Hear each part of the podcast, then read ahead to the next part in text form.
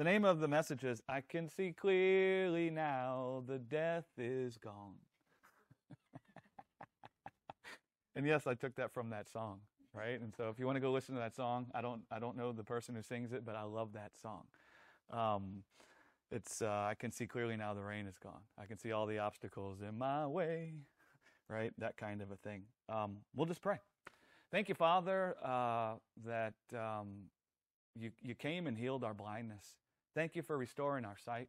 Thank you for um, conquering the death that uh, surrounded us with darkness and, and made it impossible for us to see that you were with us and to see your love for us. Thank you, Father, that through the, the declaration of this truth, that through this message, uh, people's sight will be healed. People's eyes will be healed. The eyes of their understanding will be healed. Well, just thank you, Father, that uh, man, the Spirit is moving in people's hearts so that as they walk in this world, they have eyes to see that you're always there with them, and you're always there with them, condemning the death in this world that tries to come against their life. Thank you, Father, that uh, you're leading the church into a place where we're more aware and fixated on your life, the life that you brought forth in Jesus when you brought him out of the grave, instead of the deadness we see in the world around us. Thank you for your love for us. Thank you, Jesus. Amen. Glory to God. Last week's message and this week's message are, are Christ, what I would call Christianity 101 and they're, they're foundational to being able to understand the gospel and to understand what it's all about. And even just understanding the things we talked about last week and this week would save us from a lot of pain and suffering um, with what I would call the doctrines of man and what the scriptures would call the doctrines of man. And, and I think what, when I look back on my own Christian life, and when I look out into the Christian world, I think that we're, we, we are all experts in the traditions of man. We're all experts in the doctrines of man because we've all been taught doctrines that uh, were created by human beings, not understanding the gospel, but desiring to understand. And so then they come up with doctrines to try to explain to themselves things they don't understand. And we became experts at all those kinds of things. And um, the only thing we needed to be experts in was uh, what the apostles taught about Jesus and what God did through Jesus to conquer death in the flesh. Really, the thing we needed to be experts about, we were never really taught. But we were taught lots of different things like predestination, right? And the way we were taught predestination wasn't right. It isn't consistent with what was taught in the scriptures. We become experts in doctrines like predestination, where we were taught doctrines that say God specifically created some people to burn in hell, and God created other people to go to heaven. And we became experts in doctrines such as that.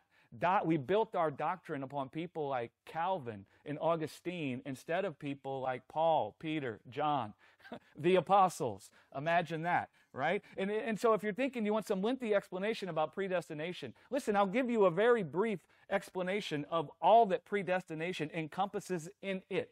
And you could find it in the first three chapters of Genesis. And I like to tell people this all the time. If you can't find your gospel in the first three chapters of Genesis, then your gospel is wrong. And maybe not all of it, maybe some of it is right, but some of it is crooked, right? And, and so you can define predestination just by looking in the first three chapters of Genesis. And this is what predestination is in a nutshell, right? God desires to create man in his image after his likeness. He's predestined that man would be in his image after his likeness. And he predestined that it would be by the power of his Christ and not the strength in man's hands. That's what he predestined. And the reason he predestined that is because he wanted us to be able to stand face to face with him and feel the love that he has in his heart instead of standing face to face with him and feeling condemnation or death or any of those things. And so you could also go forward to look at Jesus. He is the Word made flesh. Jesus is the Word made flesh about predestination. And so what's predestination? God, when he thought of making man, what he had in his heart was that man could be clothed in his immortality. And that man could dwell in a body that could never die or taste weakness. And that man could live in human flesh along with him in an earth where there's no death for all eternity. That's what God predestined. that what was in his heart, right? He elected that it would be by his strength that man could be clothed with life and not by the strength in man's own hands. That's predestination right? If you wanted to talk about predestination, just the brief times that it's mentioned, that's what you would talk about. Instead of the doctrines that we've built, right? Where we say God specifically created some people to torture them for all eternity, right? And then we say things like, He did that for His glory. And then we never think about what does that cause the human heart to think? Right? And then we run with it and teach it. And we don't teach the gospel, we teach that. And we call it the gospel. And we wonder why people are struggling. We wonder why people are struggling. Listen, what I've found in the church is most people desire to walk with God. They want to. You ain't got to convince them that they should. You ain't got to convince them that that's the right thing to do. Most people just want to walk with God. Most people want the fruit. I don't even say most people. All people want to experience the fruit of God's life. All people agree the fruit of God's life is good. And so, if they're not experiencing the fruit of God's life, it's not because they're evil, bad people like we like to think of it. It's because they haven't heard the gospel and they haven't believed the testimony God's given in Jesus. Which testimony is that God has not abandoned you in the earth in the midst of this death to try to serve yourself with life, but that He has drawn near to you, even should you make your bed in death, to serve you with His life. He's with you right now, preparing a table in your midst so that He could feed you with life. And if people could start hearing about the work God has done, they'll find themselves full of the bread of life. And they'll find what comes out of them is the bread of life, right? And so, man, that, the, the point of these, these last two weeks, one of them is that we could have a, a proper foundation of, of what we're, we're teaching and why we're teaching it and what we should be preaching when we're trying to teach people about God. And if we desire to see life come forth, I mean, we desire to see life come forth. Everyone desires that. The question is, how is that going to happen? How is that going to happen? I promise you, it's not by teaching a message that says God created some people so we could torture them forever. That's not how we're going to see it happen. That's not going to bring forth the life of God. And so last week, I encourage everybody to go listen to last week and, and last week's Bible study. But last week we, we talked about uh, the carnal mind and what happened to mankind through Adam. That's, that's what we, we, we talked about um, last week. And, and the way I would say it is by, by one man, Adam, death entered the world, right? And, and what that means is, is by one man, Adam's disobedience, sin found an opportunity to manifest death in our bodies, right? And now our bodies were dying. We were perishing. We were a people that were never created to see death. We were a people that were never created to die, and we found ourselves in the place where we were dying. Paul would describe that in the scriptures as death was reigning over us. So if you want to know what happened to mankind in Adam, if you look back in Genesis, when Adam disobeyed and ate from the tree of the knowledge of good and evil, that tree manifested death in him, in his body. And then that death uh, brought forth a certain way of thinking in Adam. And Adam began trying to clothe himself with life because he couldn't comprehend that God was there with him to clothe upon him with the life of his lamb. And so when we talk about what did we inherit from Adam, Guess what the scriptures never say that we inherit it from Adam? A sin nature. Doesn't say that. Doesn't say that anywhere. But we're experts on the sin nature, aren't we? We're so experts on the sin nature, we even look at our little children and talk about how they got a sin nature. And we even find ways to describe our children as if they're inherently evil. Little babies in the sandbox, not understanding what would cause one child to want what the other child has? I promise you it isn't a sin nature because you don't see that Adam and Eve ate from the tree of the knowledge of good and evil because they had a sin nature. Because God don't have a sin nature. And if he made Adam and Eve in his image, that means they didn't have a sin nature. Well, what caused them to eat from the tree then to begin with? It wasn't a sin nature.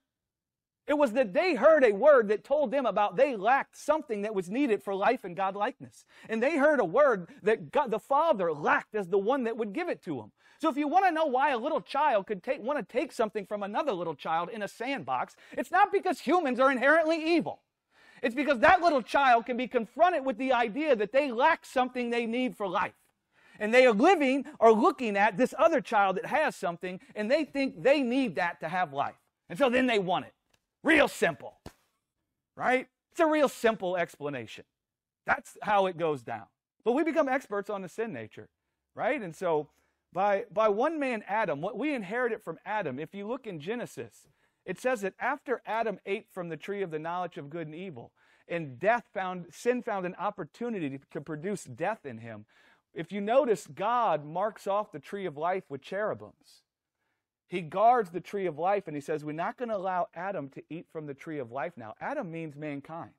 And the reason why he says he's going to do that is because he doesn't want man to live eternally joined with death. Because if man is joined to death eternally, then they'll never be able to be free to be married to him. And so he's not going to bless mankind's union to death. And so in Adam, human beings lost access to the tree of life. That's what we lost in Adam. But by the righteousness of one man, Jesus, by Jesus coming as the last Adam, and him taking on the fullness of death into his body, and in him resting in the Father to raise him from the dead, instead of him coming down off the cross to save himself, what happened is, is that Jesus ended mankind's union to death. And he said, It is finished. And when he said, It is finished, the veil was rent from top to bottom. And you know what was etched on that veil? The two cherubims that were guarding the tree of life. Imagine that. And so in Adam, we lost access to the tree of life. That's what we inherited from Adam. Death was reigning over us. Well, in the man Jesus, what happened is, is our access to the tree of life has been restored. Every single human being has free access to the tree of life. The gates are open. There's no veil anymore keeping people from coming into the holiest place. And the thing that will strengthen us to come into the holiest place is the faith that came in the person of Jesus. Because you know what that faith will tell us? God has prepared a place for you in his house. God has prepared a place for you to dwell with Him in His house for all eternity. How do you know? Because there's a human being seated in there now. You see Jesus in there, He's the Son of Man. As Stephen said, I see the Son of Man. And so, man, God, everyone has free access to the tree of life, and God doesn't even just leave us alone to, for us to try to strengthen ourselves to come. What He does is He takes a human who represents us, and He seats that human at His right hand to try to tell humans, listen, this is what's waiting for you when you get here. Because I promise you, if you think what's waiting for you, if you think the gift God has to give you when you get in His presence is the thing that manifested in Jesus when He came out of the grave and sat down at the right hand of God, clothed in the Lord's glory, if you think that's what's waiting for you, you're coming to Him. right? And so, man, by one man, Adam, we lost access to the tree of life. But by the last Adam, Jesus, all people's access has been restored. Hallelujah right? And so that's that's what we inherited from Adam. Sin found an opportunity to manifest death in our flesh. That gave birth to the carnal mind, which is what we talked about last week. And I'm not going to spend a bunch of time explaining the carnal mind again. The, that death, the deadness that we saw in ourselves and all around us, it darkened our understanding about God. It made the eye of our understanding sick, is what it did. You know, all you guys, I don't know about this dear brother here, but all of us are from Louisiana. Are you from Louisiana also? Well, glory to God, then this will make sense to you. But in Louisiana, we can deal with some thick fogness, right? Like we have some bad fog in Louisiana. There's, there's times where I've driven over that twin span where I, you couldn't even see five feet in front of you because the fog, the fog is so thick. I mean, you wouldn't even be able to see that chair. I mean, there's cars with lights on it, and you couldn't even see the cars five feet in front of you, right? The, because the, the, the fog is so thick. And so the death that entered the world through Adam, it was as a thick fog of darkness to us that we couldn't see anything around us. We were blind. We were blind to God right? We became blinded to the truth that God was with us to clothe upon our body of death with the life of his lamb.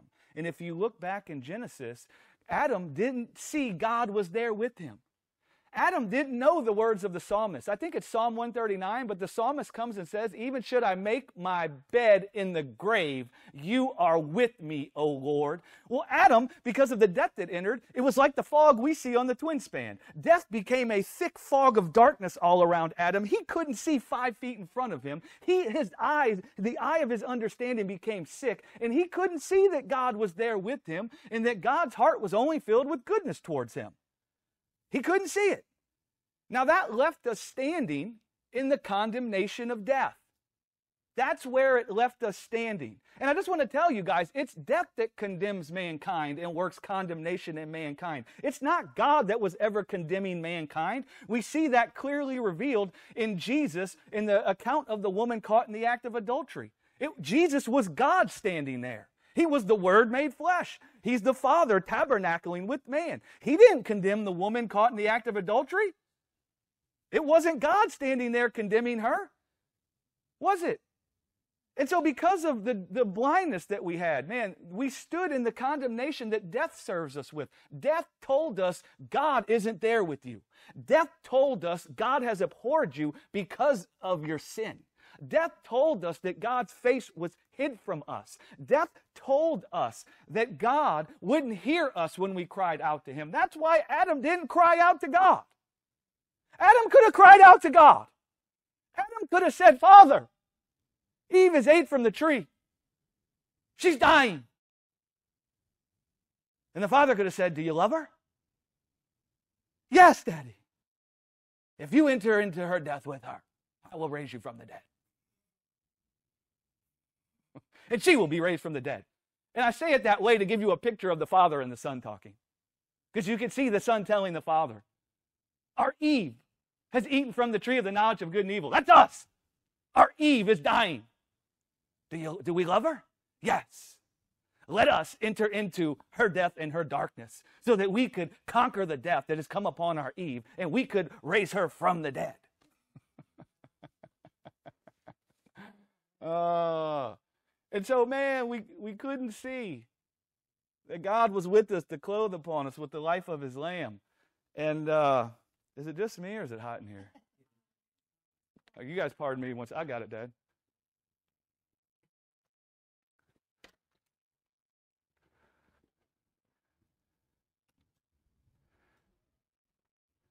Now, what we've learned about this, this air conditioning system is that you will not find a, a state of comfort. Uh, in the same way that you start to feel sweat and hot, you're about to freeze out. Um, so for, forgive me um, for that. So that, that left us standing in the condemnation of death, where we were all the time sowing the strength in our own hands, trying to decorate our body of death with the fruit of God's life right? We were putting our own strength to work. When Paul talks in Galatians about sowing to the flesh or sowing to the spirit, sowing to the flesh means that you sit with a desire for life, but then you take the strength in your own hand and you put it to work to try to decorate yourself with life. That's part of standing in the condemnation of death. Death will take you captive to a life of trying to clothe yourself, right? That's part of what it means to stand in the condemnation of death. And so we where we were in Adam is we were trying to know God through the strength of the flesh. And when I talk about knowing God, I don't just talk, I'm not just talking about having a knowledge that God exists. When I talk about knowing God, I'm talking about being intimate with his life. I'm talking about being intimate with the peace and the love and the joy of God. And so where we were at is we were trying to know the peace and the love and the joy of God through being strong according to the flesh, wise according to the flesh, noble according to the flesh. Right? The world comes and tells you the power unto having peace and love and joy is having strength, the strong, the wise, right? You're going to be wise according to the world, noble according to the world. The world comes and teach us is that's the power to experiencing the fruit of the Spirit. And so that's where we were. We were in the midst of death. We were blinded to the goodness of God. We were thinking that uh, God abhorred us in our affliction, right? We saw our affliction and we even blamed God, right? You could see that in Jesus. When Jesus was crucified on the cross, Isaiah 53 says that we esteem that Jesus was smitten and stricken by God. It says that Jesus was smitten and stricken by us. That's why it says he carried our griefs and our sorrows. I don't know if you guys realize it, but it was the Roman soldiers that nailed Jesus to the tree. Are we going to suppose that they were filled with the Spirit of God? So Jesus wasn't smitten and stricken by God. But because of the carnal mind, when we saw Jesus crucified, we concluded that this must be by the hand of God. Because that's what the carnal mind concludes. So we were in the midst of death, blinded to the goodness of God, thinking that this death meant that God abhorred us in our affliction. We saw this death as a sign that God's face was hid from us. We saw the deadness we saw all around us as a sign that God wouldn't hear us when we cried out to Him. That's what we saw it as. We saw it as a sign. I mean, we saw Jesus nailed to the tree, and they thought it was a sign that He wasn't the Son of God. Why did they think that? I mean, they saw the death that came upon Jesus at the cross, and they said, Surely this is a sign that the Father isn't with him.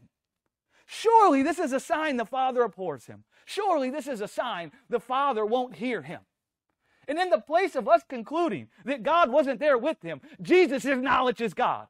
And he doesn't just say God, he says, Father, into your hands I commit my life. Right? And so we were in that place where we thought God, the death that we saw all around us, was a sign God abhorred us. And lo and behold, when we were in that place, the scripture says a great light shined in the midst of our darkness. And so, what was the great light that shined in the midst of the darkness? Isaiah chapter 9, verse 2 says, The people that walked in darkness have seen a great light. They that dwell in the land of the shadow of death, upon them has the light shined. You, notice how Isaiah there equates the darkness to death? It says the people that were dwelling in the darkness, and then it says the valley, the, the, the valley that was shadowed with death. The darkness in the land was from the death that entered the world by Adam. But Isaiah says something magnificent. He says, Those that dwelled in the land that was filled with darkness because of death, a great light has shined in the midst of them. Second Corinthians chapter 4, verse 6, Paul says it this way For God, who commanded the light to shine out of darkness, hath shined in our hearts to give the light of the knowledge of the glory of God in the face of Jesus Christ. So Paul says, God hath called forth eternal life in the midst of the earth so that he could reveal to humans that he isn't far from them, that he hasn't abhorred them, that his face isn't hid from them, but he hears them when they cry. And Paul says that God reveals us to this to us by revealing himself inside of the face of Jesus Christ. And this fits with what, Paul, what Jesus himself prays in John 17 when he says, Father, glorify me that it might glorify you. I'm, Jesus didn't have his own sin and his, de- his own death. Does everybody understand that? Well, whose sin and whose death did he have? Ours. And make it more personal than ours. Yours. Mine. Right? And one of the reason it goes down that way is so that God can discern our lives for us. And he uses Jesus to discern our lives for us. And one of the reasons Jesus has our sin and our death is so we could see ourselves in his face and we could see him nailed to the cross. Well, whose sin was nailing him to the cross? Ours. Whose death was he carrying? Ours. You're supposed to identify with him. You're supposed to become intertwined with him, so much so that you say, There I am on the cross. Well, you know what God comes and does in that place when you get to that place? He comes and reveals the goodness in his heart towards you when you think he ain't there. Because you look at Jesus and you say, God's abandoned him. God's abhorred him, God doesn't hear him. That's what we concluded about ourselves in God because of the death we saw.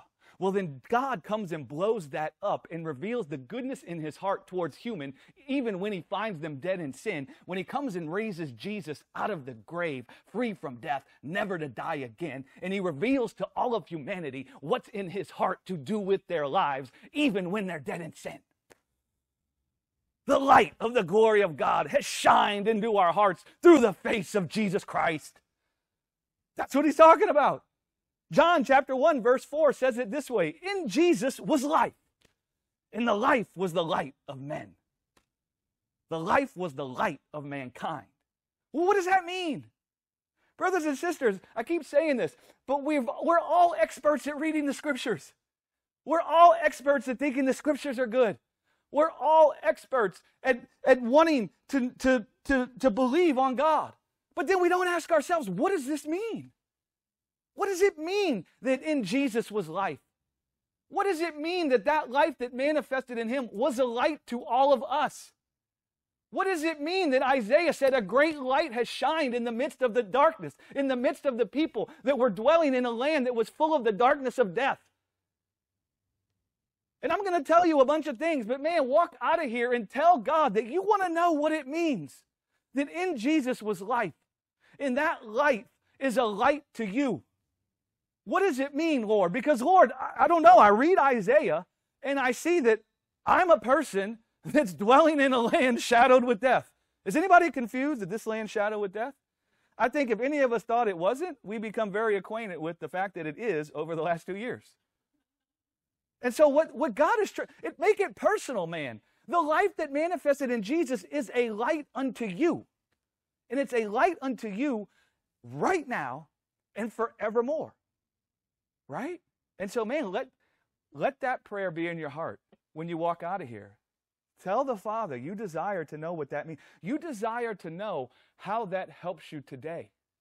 You desire to know how that sets you free from the things you see in the world today. Just commit it into God's hands. So John 1 4 says, In Jesus was life, and the life was the light of men. So, back to Isaiah, a great light shined in the midst of the people that were walking in the valley shadowed by death. A great light. And the great light that shined is the life of God that manifested in the man Jesus. The life that manifested in Jesus, having overcome the death that was upon him on the cross ha- having raised him up in an incorruptible flesh, an incorruptible human body that could never taste death or weakness again.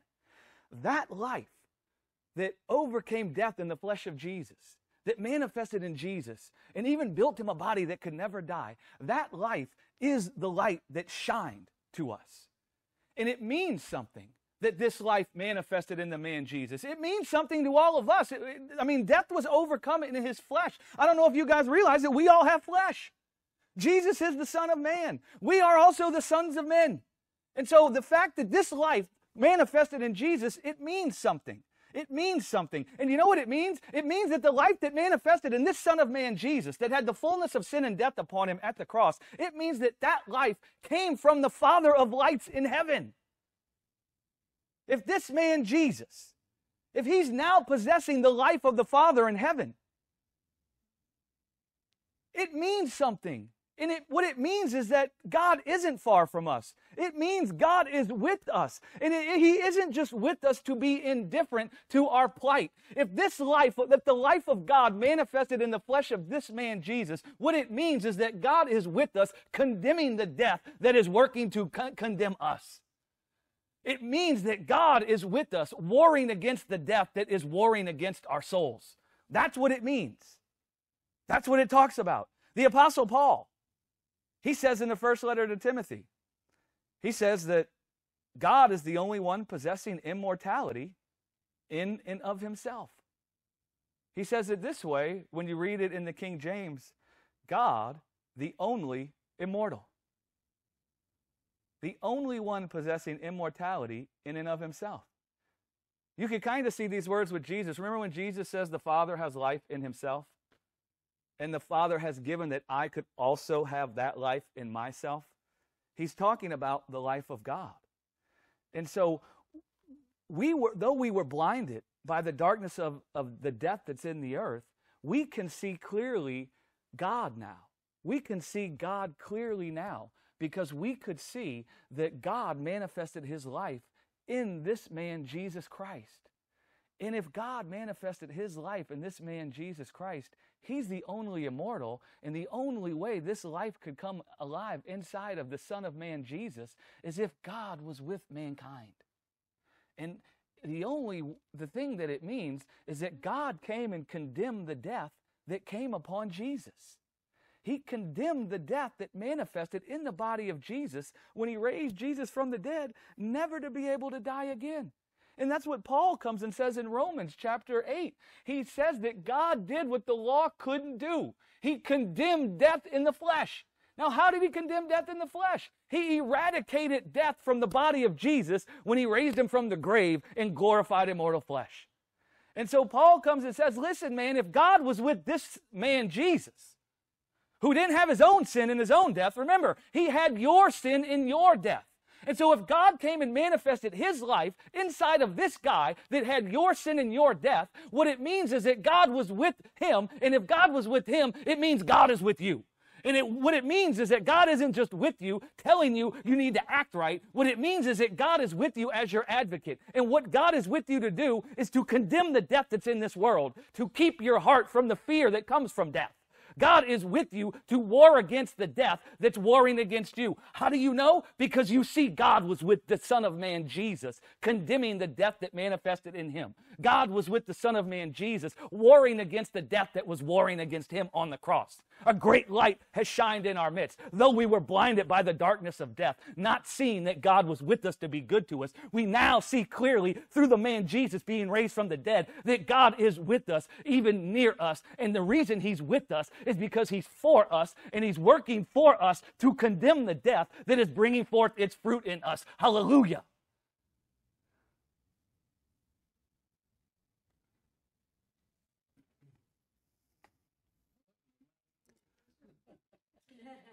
I should have been a rapper.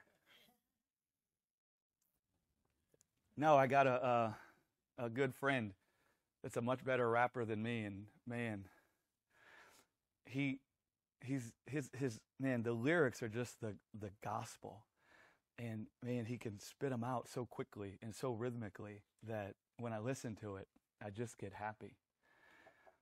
But but First John talks about it this way. Everybody know when John says that which was from the beginning, which we have seen, which we have held, which we have touched of the word of life? You know, he's talking about Jesus being raised from the dead. And so, First John, speaking about the life that manifested in the body of Jesus' resurrection, do you know what he, he, he says he feels when he sees that? What manner of love the Father has bestowed upon all of us that we should be called the sons of God. That's his interpretation of seeing God's immortality manifesting in the flesh of this man Jesus. It can only mean that the Father loves us. And so, what John says when he sees that God manifested his life inside of the flesh of this man Jesus, if God manifested the glory of his immortality inside the body of this man Jesus, listen, man, it means one thing we're not orphans. We haven't been left alone in the earth to serve ourselves with life. We haven't been left in the earth to try to prepare a table of life for ourselves. We're not even left in the earth preparing a table for God. I mean, you think that we're supposed to serve God. Listen, man, what John comes and says is he sees that God is there with him to serve him with life because I promise you, you can talk to my dad if you hadn't figured this out already. The father serves their children with much more than the children will ever serve their father with. And so John's like, dude, listen, guys, I don't know if you realize it, but that guy has the life of God in him. And that guy looked like the most cursed, the most dead sinner there could ever be. In fact, he kind of looked like the guy in the parable of the rich man and the Lazarus, or the account of the rich man and Lazarus, that even had dogs licking his sores. That's how cursed this guy looked. Listen, that guy has the life of God now. And do you know what it means? We were all the time living like we were orphans, thinking God had abandoned us because of our sin. But what we see now is that we were never orphans, that God never abandoned us, that God is our Father, and He's with us to serve us with His life because that's what fathers do. They lay down their lives for their children. And mothers, you can identify with the fathers too. Mothers, women are in the image of God. Women, you've laid down your life for your kids, haven't you? Has it stopped? Has it ceased? And some of you I know got adult children. Some of you still being nailed to the tree by your adult children. and yet here you are serving them. That's a sign and a wonder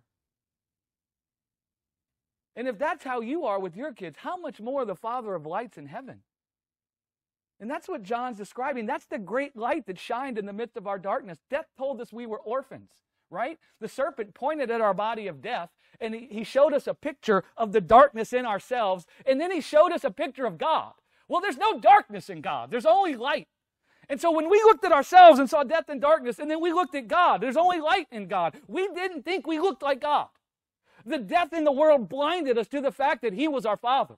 And we began living like orphans, trying to take care of our own lives. You know what an orphan knows?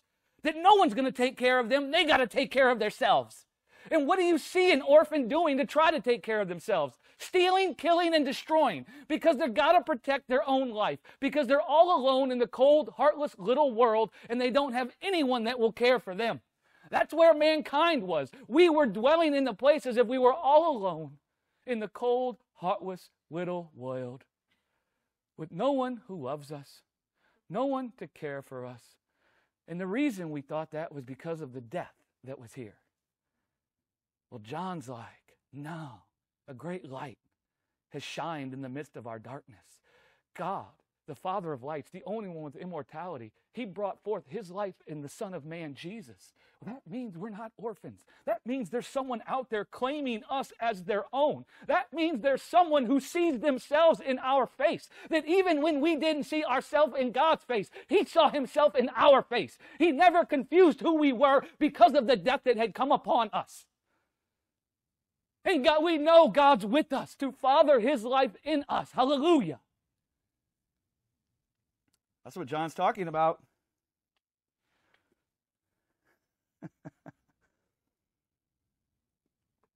well, you know, we can't preach about the carnal mind without uh, talking about the mind of Christ.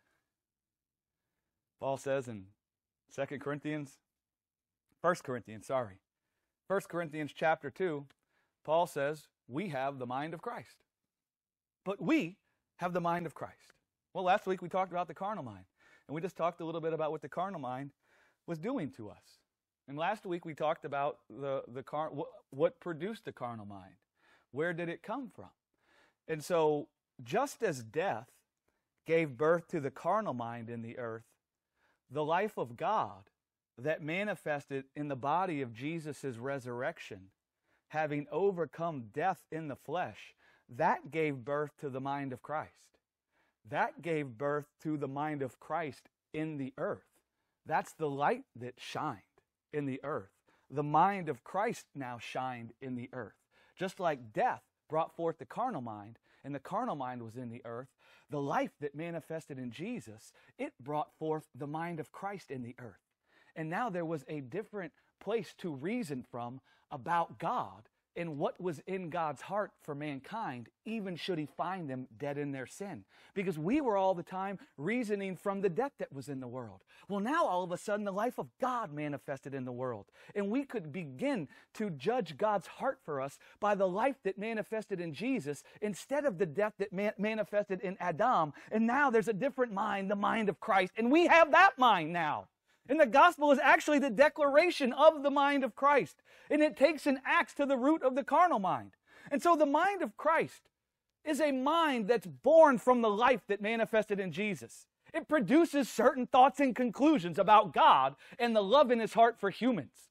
That's what it is. It's a mind that reasons from the life that manifested in Christ, just like you so beautifully said in the Bible study. It reasons from life. And what I want to say is, is that what happens when you see the life of God that manifested in Jesus, and it pops open your eyes to the goodness in God's heart towards you, and you begin to have eyes to see God like real close to you, so close that you can't even see a difference. And you begin to see that He's there upholding your life by the power of His indestructible life and you begin to see that He's with you to condemn the death that's in the world and to take vengeance on the death that tries to come against you. What happens is, is you start to be led by an indestructible life. Your heart starts to be filled with the thoughts and the thinking and the vision that comes from possessing an indestructible life. And you, your, your steps become ordered by the Lord. You know, we read the, the, the, the, the scripture to have your steps ordered by the Lord, and we think that means God comes and tells us what we should do.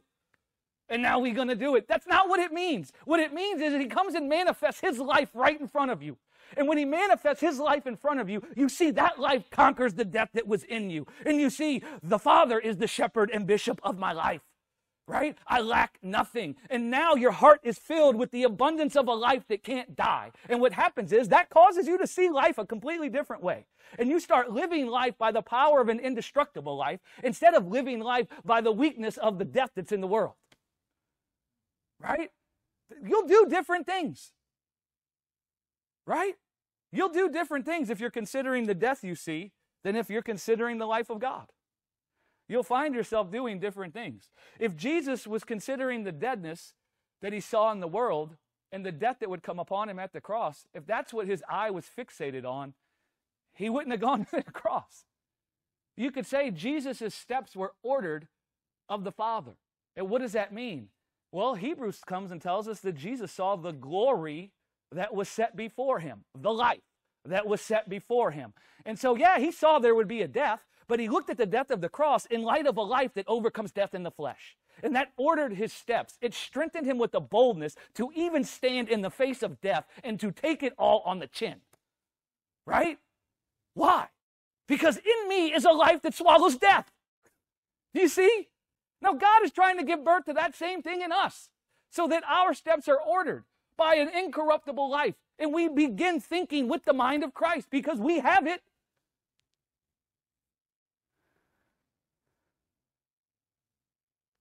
The mind of Christ is a mind that reasons from the life that manifested in the body of Jesus' resurrection. That's where it reasons from about God and itself.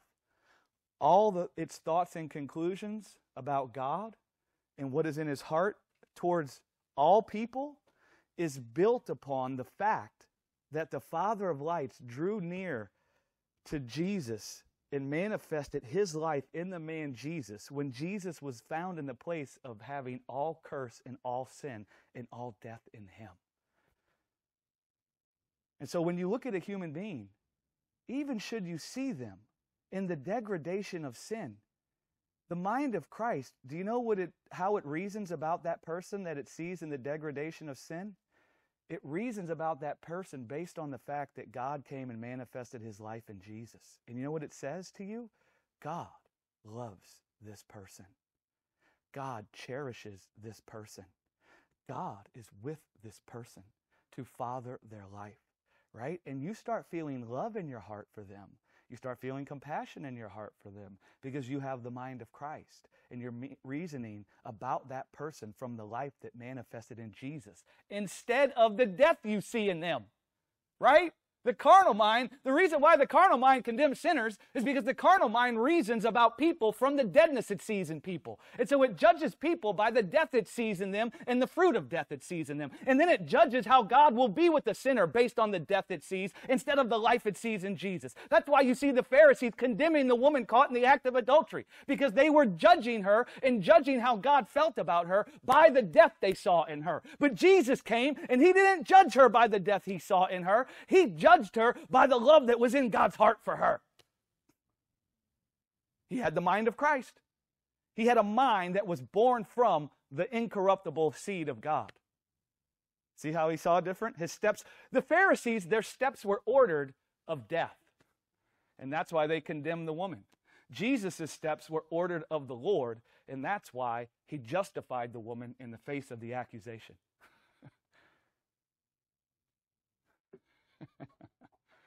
Glory to God. Does that make any sense?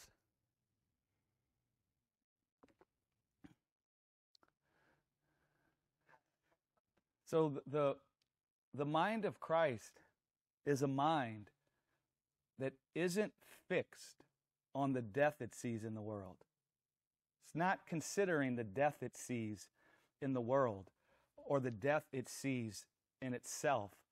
It's a mind that's considering the life of God, the life that manifested in the body of Jesus' resurrection. That's what the mind of Christ is. So, whereas the carnal mind reasons from the deadness it sees, and because of the deadness it sees, it concludes or judges that God has abandoned mankind in their affliction. The mind of Christ reasons from the life that manifested in Jesus and judges that God is there. And not only is God there, He's preparing a table for you to be fed with life. He ain't asking you to prepare the table, He's preparing the table. And you see the same thing in Jesus on the cross. If we look at Jesus on the cross, he didn't consider the deadness he saw in himself. He considered the goodness in the Father's heart towards him in the life that he shared with the Father from the beginning. He didn't judge whether he was the Son of God or not by the death he saw in him. And he didn't judge whether God was his father and whether God was with him by the death he saw in himself. He never saw that the Father judged him based on the body of death that was came upon him. He didn't look at it that way. It is because Jesus didn't have the carnal mind on the cross. He had the mind that was born from the spirit of life. He didn't build his understanding about himself or the Father's thoughts towards him by the sin and the death he saw in himself on the cross. That's not the place he reasoned from. And you could say it this way He didn't discern himself or the Father through the sin and death he saw on the cross. But rather, what he did was he discerned the sin and death he saw on the cross by the Father's love for him in the spirit of life that they share. That's how he discerned it. See, the mind of Christ discerns death through the word of an incorruptible life. The carnal mind discerns life through the death that it sees. It's a contradiction to one another. It's, it's backwards. And uh, yeah, it, yes, thank you. See, I need it. I know we have this catchy phrase in the world, it takes a tribe. I don't like the way what they mean when they say that.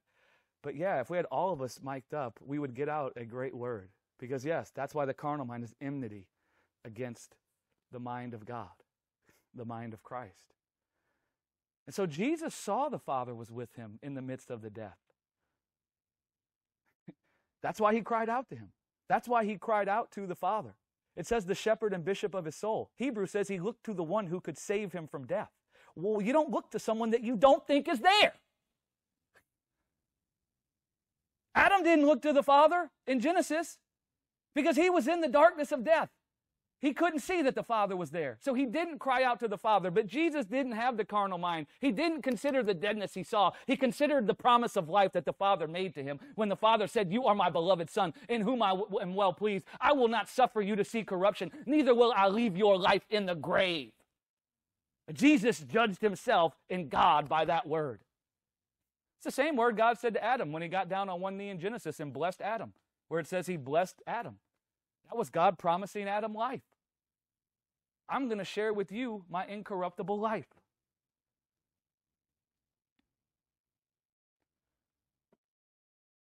So, guys, the, the, the re, one of the, the God tried to reason with human beings, but we couldn't see it. Right? We couldn't see what he was saying. We were in blindness.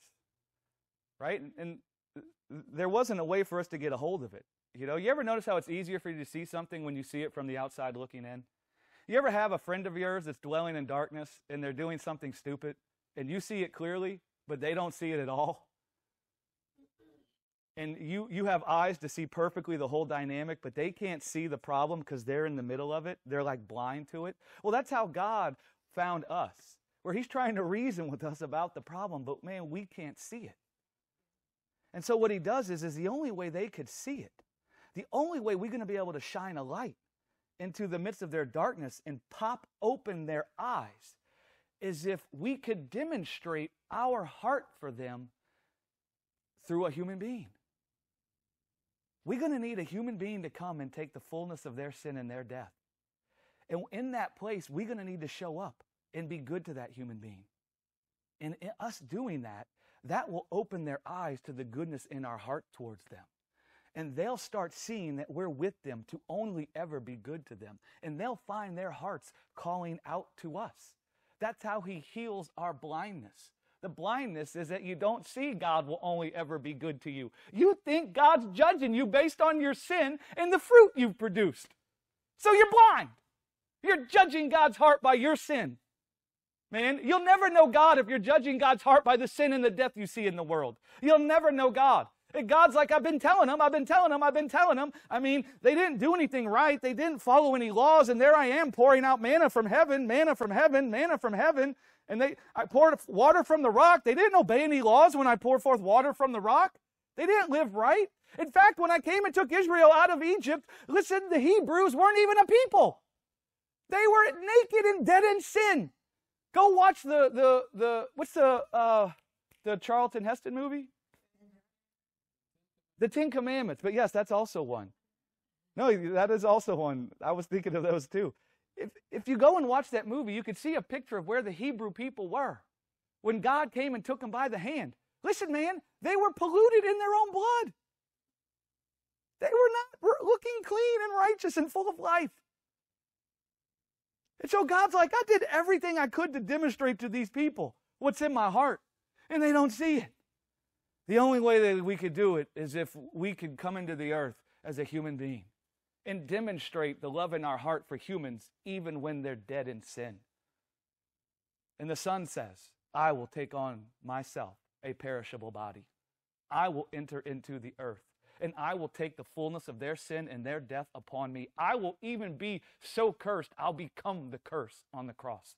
I'll be the most cursed human that ever lived, and I'll be nailed to a tree. And all the humans in the earth that are dwelling in the valley shadowed by death, they'll all conclude that I'm the smitten and stricken of God. They'll all conclude that you're not with me, Father. They'll all conclude that you've abhorred me in my affliction. And then you'll come and you'll raise me up out of the grave, and will shine a great light in the midst of their darkness, and their eyes will be restored. Their sight will be restored. The recovery of sight will come upon them, and they'll be able to see you again, Lord, for the love that's in your heart for them. Hallelujah.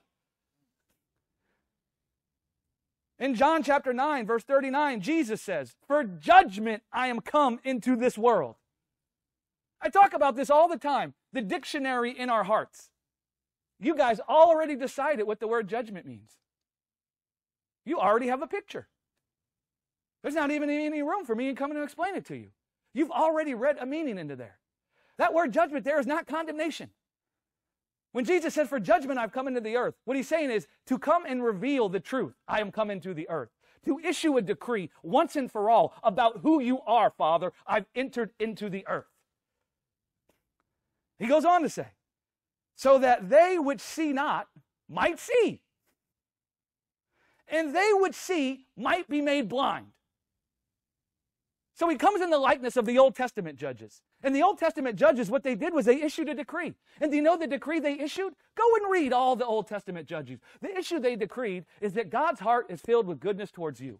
He is with you to serve you with life. Don't trust in your own works for life because those works will kill you. God has life in himself to give you. And the gods you're worshiping, they only have death in themselves to give you.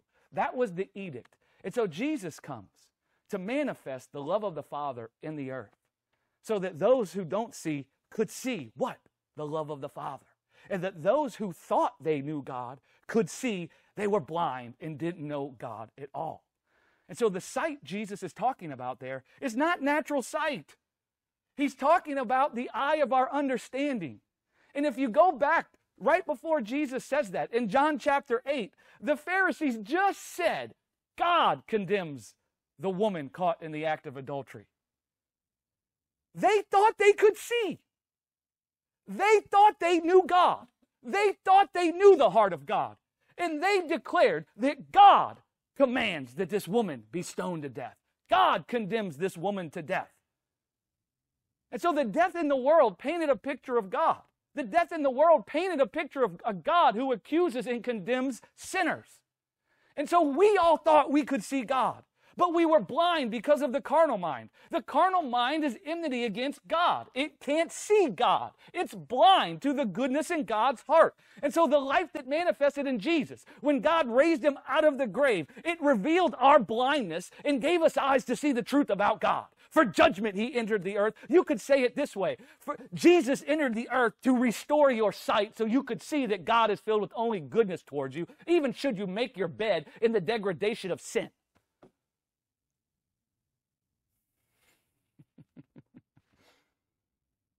That will cause praise and thanksgiving to come out of your heart towards God. That's what all the church people say people should have, right? Praise and thanksgiving towards God. Well, maybe preach the truth about God and you'll find people praising him. Listen, a God that has to demand people praise him can't be God. The very fact that he's called God means that he produces praise in people. And the way he produces it is by revealing the truth about himself. And so if you want people to praise God, stop telling people they should praise God. Stop chastising people that you think aren't praising God. Maybe pull the beam out of your own eye and recognize that maybe the reason why they're at the place they're at is because you ain't been preaching God. I mean, there's a verse that talks about judgment must first come to the church in the body of Christ. And it's not talking about condemnation, man. But I tell you what, the judgment that God revealed in Jesus needs to first come to the church. Because the church is not in the earth declaring Abba. We're declaring a non God. And that's the problem for people. I say that because I love the church. So we see the life that manifested in Jesus. You see the woman caught in the act of adultery. Do you see how her sight was restored? Do you see how she was blind to the goodness of God? That's why she was in adultery. Do you know what adultery meant in the Old Testament? It was talking about adultery, committing adultery on God. It wasn't talking about you physically laying with a man. It was talking about you fornicating with your own works, trying to produce the life of God. The only reason you fornicate with your own works is because you don't see God is there with you to only be good to you. And so you start trusting in your own works. Well, so the woman caught in the act of adultery, Jesus restored her sight. She was blind, not knowing God was with her to, to care for her life. And then Jesus is God there with her, caring for her life.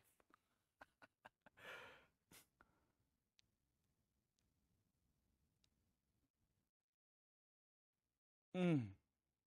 So we see that life, just like the woman caught in the act of adultery. We see the life that manifested in Jesus, and our sight is restored. And now we have the mind of Christ. Our imagination is no longer captivated by the deadness we see in the world or the fruit of death we might see in our life. Our imagination is captivated with the life that overcame death in the body of Jesus. That's what our imagination is captivated with now.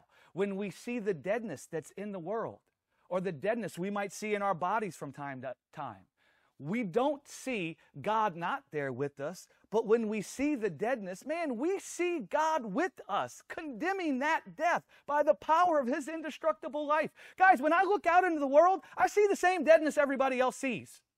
I do. I see the same corruption everybody else sees. I see it. But do you know what else I see? I see the life of God is with me, even in me. And I see God is in me and I'm in God. And I see the life that I have in Him. It even condemns death. And so I don't judge the world or myself by the death I see, but I judge it by the life I have from God that overcomes death. And that's how I'm a tree of that's how I'm like a tree of righteousness, planted by the rivers of water that is unceasing in its fruitfulness, even when this world is scorched by the heat of sin and death. Nothing can keep me from bearing peace and love and joy because I'm not fixated on the deadness. I'm fixated on a life that brings back life out of deadness.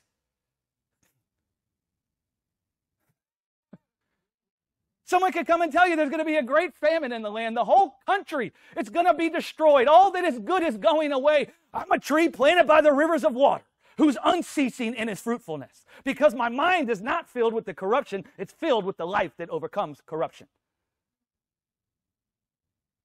You see? And we're we have the mind of Christ. What that means is we're in the likeness of what Paul said about Abraham in Romans chapter 4, where it says that Abraham didn't consider the deadness he saw in his body or in Sarah's womb. He considered the glory of God.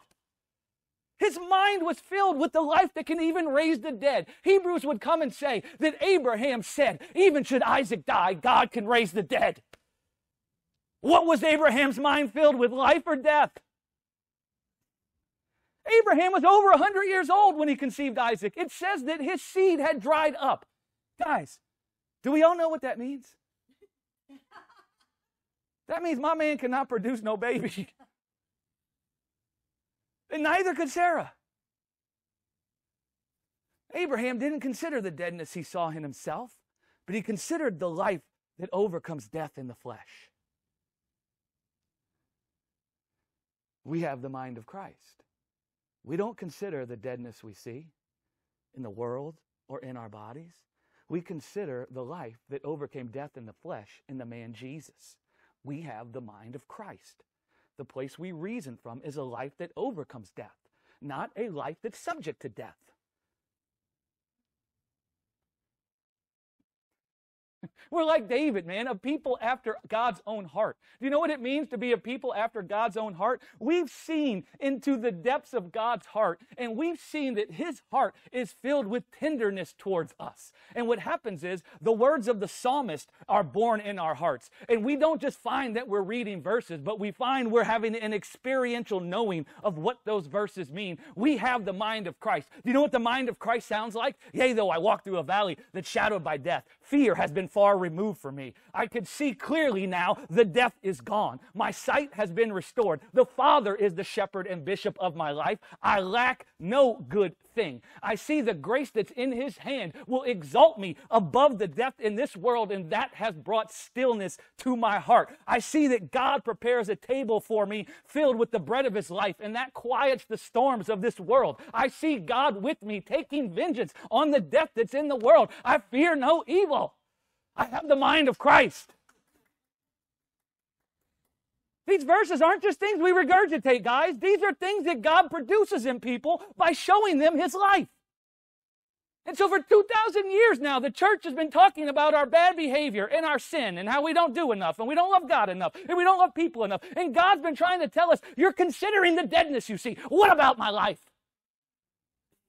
You keep talking about the death you see. What about a life that overcomes death? Why don't you start talking about the life that manifested in the Son of Man, Jesus, that conquers death in the flesh? Maybe you'll find life born.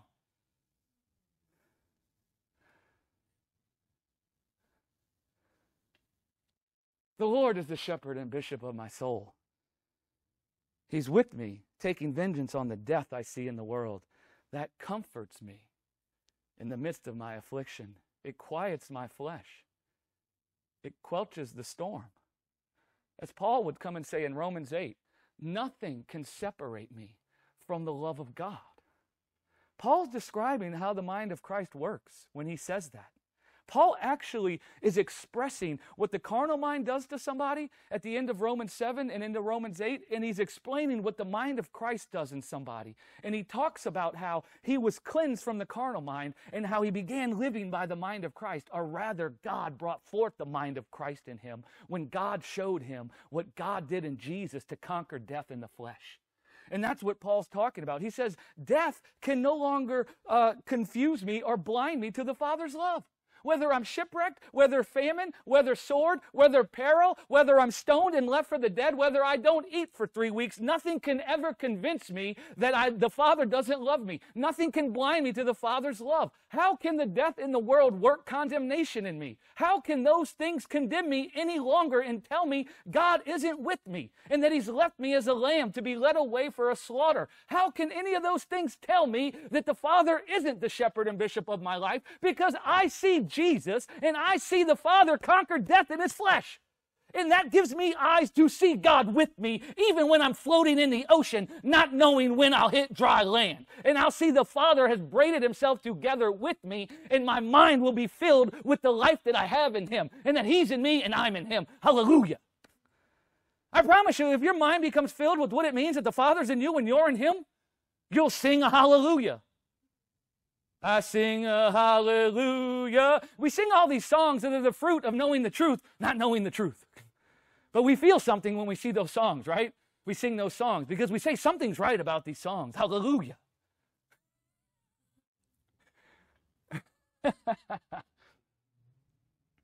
uh, how can the deadness, this is what Paul's talking about. He has the mind of Christ. How can the deadness continue to tell me God isn't with me? I see Jesus and I see God with me, serving me with his life. That's what I see now because Jesus opened my eyes, he restored my sight. So, guys, and we'll finish with this. Thank you for your time. Death isn't a figment of our imagination. It's very real, and it needed to be overcome in our bodies. Even should the whole world start loving people, that can't overcome death. It's not a Gnostic gospel we're believing in. And this, this part isn't for everyone. It's not a Gnostic gospel we're believing in where we say the only problem was in our heads. Yes, what we believed was a problem. But what we believed came from a death that is very real and had to be physically conquered in our bodies. And the only way that what we believed could be healed is if we could see the life of God conquer death in the flesh. To remove one or the other one of those aspects of the gospel is gross error. If you come and remove the effect that death had on the human heart and how it made them blind to the love of the Father, you remove that and you say it's only about death being overcome in the body, you're missing the gospel. And if you remove the fact that death had to be overcome in our bodies and you make the gospel about some spiritual death, it's Gnosticism and you're missing the gospel. And so the only way we could be set free from the death and the condemnation that comes from the carnal mind is if we could see the death that the carnal mind reasons from overcome in the flesh of Jesus by God's life. That's the only way the carnal mind can be destroyed. You can't set yourself free from the carnal mind. You can't say, oh, I won't think like that anymore. If you're listening to me and you think that's what you're going to do, no, no, no. What you want to take away from this is that the life of God that manifested in Jesus when he was raised from the dead, that will cleanse me from the carnal mind. And so I want to start talking with God about that. And I want to start understanding that. And you could start off by just saying this Lord, I don't understand what it means that I have an incorruptible life. I don't understand what it means that my life isn't from this world. Right? And God will engage with you in your heart through the Holy Spirit. That's why He got the Holy Spirit inside of you so that Holy Spirit could guide you into the truth that we're talking about now. God hasn't left you to try to stop thinking with the carnal mind. What God's done is He's given us a message to preach about His life, and His life will circumcise your heart from the carnal mind. And you'll no longer see the world through a mind that's filled with death. You'll see the world through a mind that's filled with an incorruptible life, right? That's how it will happen. Glory to God. Thank you, Father that uh, you didn't just do a work to conquer death, and you didn't just give us a message to preach and, and leave us to, to sort it out intellectually. I thank you, Father, for the ministry of your Holy Spirit, and that uh, you poured your Holy Spirit out to dwell in us so that uh, your Holy Spirit could connect with the words that are preached and can minister the truth to our hearts and that can guide us into the place where we see uh, your life um, instead of the deadness we see in the world. Thank you, Father, that your Holy Spirit is uh, completing the work that you set about to do in us um, when you uh, sent Jesus and when you raised him from the dead, and that your Holy Spirit is the seal of the deal. Thank you, Lord. Thank you, Jesus. Amen. Glory to God. Thank you guys so much. Thank you for sitting here for so long. You guys are awesome. Go and take those two messages and listen them together. Write down questions and thoughts if you have any, and come back. Beautiful things come forth from questions. Iron sharpening iron, wrestling. Glory to God.